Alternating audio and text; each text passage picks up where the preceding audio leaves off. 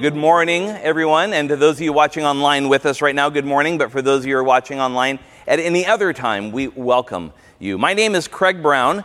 You don't know me.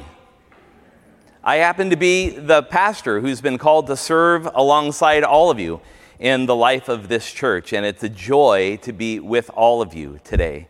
This has been a day long in the coming for me and my family, and uh, about five months or so in the works. And um, it's a privilege, it's an honor to have this opportunity to be with all of you this morning on this 4th of July weekend. There's much to give thanks for. Thanks for the place in which we live in this nation where we have religious freedom, where we can gather in this place without fear of persecution, and that we can be Christians in the midst of this world. And so we're thankful for that. And I'm thankful for so many of the people who've been a part of this process that have led to this moment in time on this first Sunday with me being with you. I'm thankful to the Pacific Northwest Conference and the superintendent of that conference, Michael Fournet, of the Free Methodist Church, for all of his leadership and guidance that has brought us to this moment, along with the rest of the executive staff at the conference. I'm deeply thankful for the chairperson of your leadership team, Diane Barry, who has been uh, just a fantastic leader and a part of a, a wonderful group of people that are a part of that leadership team. I'm so thankful for all of them. I'm thankful for the staff of this church, which I've just barely begun to even know. I, I think I know your names. I've, I've, got that, I hope, down. And uh, we've had a good time meeting together a couple of times, planning our worship for this Sunday as we gather together and look forward to spending more time with all of them. I'm thankful for my family uh, present here with us today my wife, Bettina, my daughter, Rachel, who's living with us up in Seattle while she's going to graduate school my uh, best friend of 48 years, Matt, who's sitting next to my wife. You can wave, Matt. Everyone can see you. He's pretty tall, so everyone can see him. There he is. And uh, my son, David, was at the airport to come be here this weekend in San Diego, where he lives. And as he was sitting in the airport ready to get on his flight, he got a text message that he had been exposed to someone who had COVID the day before. He decided to go right back home and stay at home. So First of all, I give thanks for having a wise son who knew better than to get on an airplane after possibly being exposed. He's not sick as far as we know, but David, I know you're watching right now, so good morning to you. We miss you. Wish you were here. With all that said, let's pray again together. God, we ask that as we begin this new season and this new moment in the life of our church, that your Holy Spirit would come now, fill us prepare us and anoint us for this journey ahead. May that which is shared this day in the message, in song, in communion and prayer, magnify you and your Son, Jesus Christ. For it's in His name we pray. Amen. We're starting a new series of messages for this summer called Waymakers, following the God of promise. Now, you may have noticed that there's only one worship experience during the summer here at First Free. And the reason we're having one worship experience is that it's been a kind of a tradition, I would say, on and off over the years to have just a single gathering during the summer. So our leadership team voted uh, uh several weeks ago to have one worship experience during this summer season. So rest assured that as different as today may look, in September, we're going right back to the schedule that you have known all along the spirited traditional service, the bridge modern contemporary service happening on uh, each and every uh, Sunday. So this is just for the summer. Say that with me just for the summer, all right? So we're going to enjoy this time together just for the summer. So we decided that what we do during the summer is something that's not like what we normally do at all. And that's not because any of us are um, trying to convince you that this is a better way to have a worship service. It's just for the summer. See, you're catching on. You're pretty good at this, aren't you? All right? So, during the summer, the series in Waymakers is based on the Beatitudes in Matthew chapter 5, verses 1 to 12. And we're going to be reading the Beatitudes every single Sunday. Every week, we're going to be hearing the same passage of Scripture from Matthew chapter 5 verses 1 to 12, and we'll have it read in just a moment. We're also going to hear a second passage of Scripture every week that won't be read on video, it'll be read live here in this room. And for those of you watching online, you'll see it here happening in the sanctuary. And that second passage of Scripture is a story from the Bible that illustrates how that particular beatitude comes to life. So, a beatitude every week, a biblical story that will help it come to life, and then the last part of the sermon every week will be about how we apply that in our own lives. What are our takeaways every week to learn how to apply that principle in our life? Well, why do we call it waymakers? So, have you ever walked into a building and been lost? There's like no signs anywhere. You don't know where you're supposed to go. It's kind of confusing. We've all had that experience at one point or another in our lives. Those signs that are put up that are designed to give you some sense of direction and where you're going to go, those are called way making signs. The signs that you need to make your way from point A to point B. And that's what the Beatitudes are. They're signs for us to go from point A to point B. So when we have those moments when we're disoriented, when we're a little confused, when we're not sure which way is up, waymaking helps us find a way. And so I don't know about you, but at least for me, I've been a little disoriented lately. Have you? Between pandemic and pastoral transitions, between all of the polarization that's going on within our world and within our nation, even we recognize on the July 4th weekend, a weekend that should pull us together as Americans, we're more deeply divided than ever. We're spinning with disorientation and confusion. All the more reason to look for these signs from God that can help point the way that keep us grounded in who we are in Jesus Christ. So this week, we're going to hear the Beatitudes read on video. So here's Kendra. Let's show the video. Now, when Jesus saw the crowds, he went up to a mountain. He sat down, and his disciples came to him. He taught them, saying, Happy are the people who are hopeless, because the kingdom of heaven is theirs. Happy are the people who grieve, because they will be made glad. Happy are the people who are humble because they will inherit the earth. Happy are the people who are hungry and thirsty for righteousness, because they will be fed until they are full. Happy are the people who show mercy, because they will receive mercy. Happy are the people who have pure hearts, because they will see God. Happy are the people who make peace, because they will be called God's children.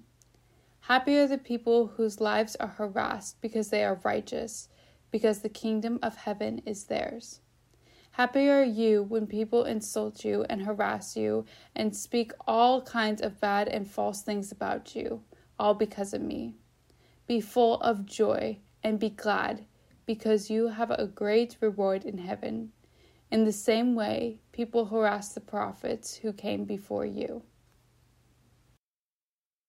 The beatitude we're looking at that maybe you heard Kendra read We'll work on that. Blessed are the poor in spirit, for they will, in, they will inherit the kingdom of heaven, or they shall see the kingdom of heaven. Either one works. This particular beatitude is rich in its meaning. And so each one of these beatitudes follows a very familiar formula. The first part of it, blessed are the poor in spirit, that is simply a statement of reality. I want you to notice the verb tense. It doesn't say, blessed will be the poor in spirit, or blessed have been the poor of the spirit. What's the verb tense, everyone?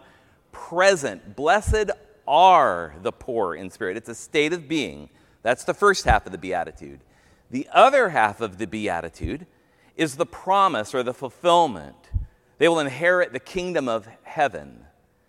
This is a strange way for Jesus to start the Sermon on the Mount with a statement like this in the world in which Jesus lives, the Jewish world of the first century, to be blessed meant that you had lots of stuff, you had lots of children, you had gainful employment, that you had a degree of wealth, that you had a home to live in. These were all marks of blessing, they believed. And the inverse was also true. If you were sick, if you were infirmed, if you were living in poverty, if you were blind, if you were unable to walk, that meant not only were you not blessed, but that God was punishing either you, your parents, your parents' parents, back to the seventh generation. You hear this in the gospel sometimes when Jesus comes across a person who needs healing. Sometimes the crowd or the disciples will say, Who sinned that caused this person to be blank? Fill in the blank. So when Jesus says, Blessed are the poor in spirit, everyone who has wealth, who has power, who has status, they're offended. But everyone who's poor, who's living on the margins, people who are outcast, they immediately lean in to what Jesus is saying. He's taking their whole world and turning it upside down on all of them. Blessed are the poor in spirit. Now, that word for blessing is difficult to translate in the New Testament because that word blessing uh, it means a lot in its uh, original Jewish or Hebrew form, but it's really hard to get it into the language of the New Testament, which is Greek. It literally means in Greek, good fortune now. Sounds like a bad fortune cookie, doesn't it? Good fortune now was the best way to translate this into Greek when the Gospel of Matthew is written. So the notion here is that good happens now to those who are poor in spirit. But is poor in spirit just poverty the way we normally think about it? Yes, it is, but it's much more than that. Being poor in spirit is any form of being impoverished, any form of lacking, any form of missing something or not having something. And I'm not necessarily talking about material possessions. I'm talking about relationships, experiences, other ways of life that we don't know, other cultures that exist that we're not acquainted or familiar with. Being poor in spirit has to do with being in the posture of need. It has to do with being in the posture of need. And so I have a question I'd like to ask you this morning, and it's this how is lacking, needing, or hoping a posture of promise? How is lacking, needing, or hoping a posture of promise? Something for you to reflect on this morning, but it's also something for you to reflect on during this week. Because typically, when we find ourselves in this condition of needing, hoping, or lacking, our first response to that is to get out of it, to get out of the position of lacking, to get out of the position of needing, to get out of the position of just hoping. So, how might that question uncover realities about our life this week? Blessed are the poor in spirit. Now, we mentioned that we're going to talk about how this principle is lived out in the context of a particular character from the Bible. And the character from the Bible that we're going to look at today is the Apostle Paul and how he embodied this beatitude in his own life. Blessed are the poor in spirit. So, Marianne, I'm going to invite you to come forward at this time. She's going to read a passage of scripture to us from 2 Corinthians chapter 12 verses 1 to 10 in which the apostle Paul describes how he lived out this particular beatitude. So, as Pastor said, today's scripture reading is 2 Corinthians chapter 12, verses 1 through 10, and it's in, on page 1415 in the Pew Bible, the Common English Bible. It is Paul's visions and revelations from the Lord. Here is the word. It is necessary to brag, not that it does any good. I'll move on to visions and revelations from the Lord. I know a man in Christ who was caught up into the third heaven 14 years ago. I don't know whether it was in the body or out of the body. God knows. I know that this man was caught up into paradise, and that he heard unspeakable words that were things no one is allowed to repeat. I don't know whether it was in the body or apart from the body. God knows. I want to brag about this man, but I won't brag about myself, except to brag about my weaknesses. If I did want to brag, I wouldn't make a fool of myself because I'd tell the truth. I'm holding back from bragging so that no one will give me any more credit than what anyone sees or hears about me. I was given a thorn in my body because of the outstanding revelations I've received so that I wouldn't be conceited. It's a messenger from Satan sent to torment me so I wouldn't be conceited. I pleaded with the Lord three times for it to leave me alone. He said to me, My grace is enough for you because power is made perfect in weakness. So I'll gladly spend my time bragging about my weaknesses so that Christ's power can rest on me.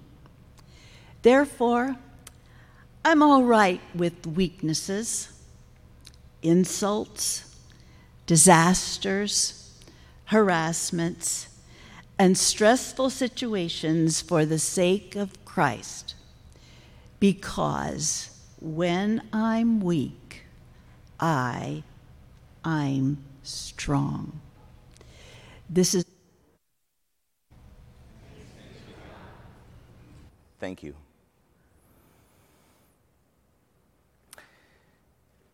Second Corinthians is a fascinating piece of literature in the New Testament, and Paul's writing about himself it's a little confusing when we pick it up because if you noticed when you heard Marianne read the text, Paul's talking about himself in the third person.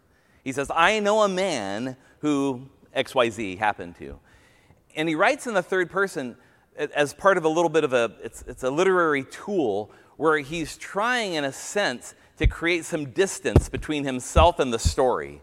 So instead of writing it in the first person, I am the man or I was, you know, this happened to me, he writes about it in the third person, talking about the man as if he's somebody else, but it is him. So Paul says, I have all these reasons I could brag. I have all these reasons I could lift myself up as um, a leader within the community. He could talk about his education, his pedigree, he could talk about his experience, the fruitfulness of his ministry. He might not talk as much about the fact that the first Christian martyr was murdered by him. He may not speak of that too much. But what I'm getting at is simply this is that if there was anyone in that particular context who had a legitimate reason to brag about who they were, it would have been him. And so instead of bragging about all of that, and I'm not sure if it's a humble brag when you say, I'm not going to brag about myself, I'm not sure how to file that. We'll just let that sit there for another day. Like, I'm not going to tell you how awesome I am. That's not right. So you see, Paul is trying to help us understand the truth instead of talking about how great he is and how awesome he is, he says, I'm going to talk to you about my weakness. I have a thorn in the flesh, he says.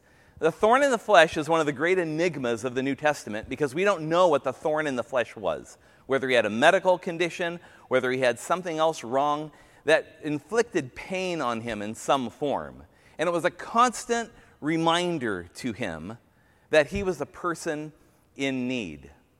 And so Paul talks about his weakness in a way that embraces it because he wants those in Corinth to understand that in his weakness, God is made strong. So let me represent it with some detailed graphics.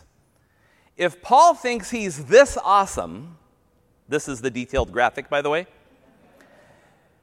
then that leaves about this much room for God to be awesome. But if Paul thinks he's this awesome, now there's lots of room for God to be awesome. Paul says, The power of God is made perfect in my weakness. Blessed are the poor in spirit. This is the idea of the beatitude that Paul's living out in our midst. That by holding himself not in a poor estimation, but in an accurate estimation, he leaves all sorts of room and space for God to do amazing things in him and through him. Blessed are the poor in spirit. Why does Paul talk about how power is made perfect in weakness? Well, there's four things I, will put up on the screen so you can follow along. The first thing he says is that grace is sufficient. Grace is sufficient. You know what sufficient, another way to translate that or to say that is that it's enough. That God's grace is enough. He doesn't say my experience is enough. He doesn't say my skill is enough. He doesn't say his fruitfulness is enough. What's he say? Grace is enough. It's sufficient. So that which God supplies is enough. No more is necessary because that's enough. One of the struggles we face as human beings within the day and age in which we live is that, especially for those of us who grow up in situations and environments where we enjoy a certain amount of privilege is that we are told that the goal of our life is to be self sufficient. And what does the gospel tell us? That there is no sufficiency outside of the grace of God in Jesus Christ. That no matter how hot and awesome I am, it's not enough. Something else has to be there. And that's when the greatness of God has to show up. The second thing Paul tells us is that it's for that reason that power is made perfect in weakness. So, all of Paul's weakness, that gives God lots of space to fill, right? Whereas if he thinks he's so awesome, he kind of starts to edge God out of the equation, that the Holy Spirit doesn't have any room to work because apparently he's so awesome. Paul wants us to understand something that God's power finds its breathing room in weakness, in calamity, in confusion, in disorientation, even in pain. God finds the space in which to work in our life.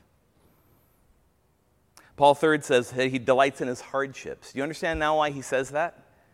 Because every time he's in a hardship, what he sees is an opportunity for God to do something awesome. Now, sometimes God shows up and does something awesome, and sometimes not. There were some times that the Apostle Paul got bitten by a snake and he was healed. There are other times that he goes into a town and he gets stoned and he barely escapes with his life. Regardless, he leaves the space for God to do something awesome. And that's how we get to number four. These are moments for God's greatness. So here's a second question I'll ask you this week. We'll put it up on the screen. Why do we try so hard to get out of hardships? Why do we try so hard to get out of hardships? And what might we miss in doing so? Why do we try so hard to get out of hardships? Well, quickly, what does this mean for us in our lives today? How is this text alive for us like it was for Paul, like it was for Jesus as he preached and proclaimed it. Well, if you haven't picked up on it, here is number one. The number one takeaway for us is that being awesome is a problem for us. Being awesome is a problem for us. In our narrative of self sufficiency, in the way in which we live our lives as independent people, in the myth of somehow thinking that we possess everything we need to live life, we have bought into a lie. Now, this isn't necessarily the anti self esteem sermon. What this is, is about helping us develop a keen awareness of who we are and who we are in relationship to God and understanding ourselves appropriately. Being awesome is a problem for us. I had it explained to me years ago that it's better to be humble than to be humbled. True? Does anyone like being humbled? No, no one likes that. So it's better to start off in that posture of humility. Jesus tells a parable about this. You might remember in the Gospels, he says, when you go to a dinner party, don't sit at the seat of honor. What's he say? Go sit at the worst seat in the house. And then if the host comes to you and elevates you to a higher position, that's good for you. But if you sit at the seat of honor and you find out that you're sitting in the wrong seat, that's not a good thing. Blessed are the poor in spirit. So, second, weakness is authentic only when we own it. So, we like a good story like Paul, don't we? This radical conversion story. He was a persecutor of the church. He turned into this great Christian leader and theologian. Everybody likes that story. Same way we like to hear testimonies from people who've had a really hard and difficult life, and God intervened and saved them and changed their whole life. And I'm not necessarily discounting that in any way, but for a lot of us, that's not our narrative, is it? So I can't point on my body to all the tattoos I've got because I have history. I can't tell you about the addiction problems I had, other than the obvious one that I probably should lose some weight and do a little more cardio. You see, my friends, what we need to understand is that weakness is authentic only when we own it. If we're found in weakness and we deny it, ignore it, and reject it, that's how therapists make a living. And rightly so. Because we're living in rejection of who we really are and who we really can be in Jesus Christ. Number three, poverty comes by accident and other times by intent. You probably know people that back in 2008 and 2009, they lost their jobs when we had the Great Recession. You probably know people whose businesses went bankrupt, restaurants that closed. Those are accidents. You also know other people that received terrible diagnoses of a medical condition. You probably know people who've experienced a sudden and unexpected death because of COVID or for some other reason. Those are impoverishing experiences, aren't they? Aren't those experiences that make us sense our poverty all of a sudden, what we're missing, what we're lacking, what's been taken from us? It triggers a deep response into us that cries out and says, I need help. Is there any reason why that the presence of God is much more real to us in moments of hardship? Because in those moments, we don't think we're that awesome, do we? What we know is I need help. I need you, God. And thus, God is present when there's room for God to be present. And sometimes we embrace poverty by intent. Try doing something you've never done before. I was at Home Depot. What was it, Rachel? Two days ago? And someone was pushing a grocery cart by, and the only line that didn't have a line was the self checkout. The person had never used the self checkout before and so grumbled about having to wait in line because they didn't want to use the self checkout. It can be that easy, friends. Try something you've never tried before. Go somewhere you've never been before. Be exposed to a culture you've never been around before. Go back to school. Learn something you never knew before. Pick up a book and read something that you don't know anything about. There's a reason why it's been an ancient part of the Christian tradition for some people to take a vow of poverty. Does it make sense now why they do that? That they step into impoverishment because they realize that's the place where God might speak to them in a new and a powerful way. And last, poverty of mind, body, soul, or spirit opens a promise. This is the good stuff. You notice all sermon long, I've only talked about the first half of the Beatitude. I haven't talked about the second one at all. The promise here is that we'll, you'll inherit the kingdom of heaven. So, what could be better than that? Does anyone have something better than that? What could be better than the kingdom of heaven and inheriting it? Jesus says that if we're poor in spirit, that's the promise that's ours. So, as we begin this journey together, not only over these 10 weeks, but as we begin the journey of me being with you and you being with me, here's some truth I don't know you, and you don't know me. We don't know each other. How about we start with that? I don't know how God is going to grow and multiply this church. Let's start with that. All I know is that if we're willing to embrace just for a moment what we're lacking, God will fill in the gap. That I do know. And so let's start at the beginning, shall we? And that's how we start. I don't know you. You don't know me. This is going to work. This is going to work. And it's not going to work because you're awesome. And it's not going to work because I'm awesome. It's going to work because God is awesome. Can I get an amen? Let's pray.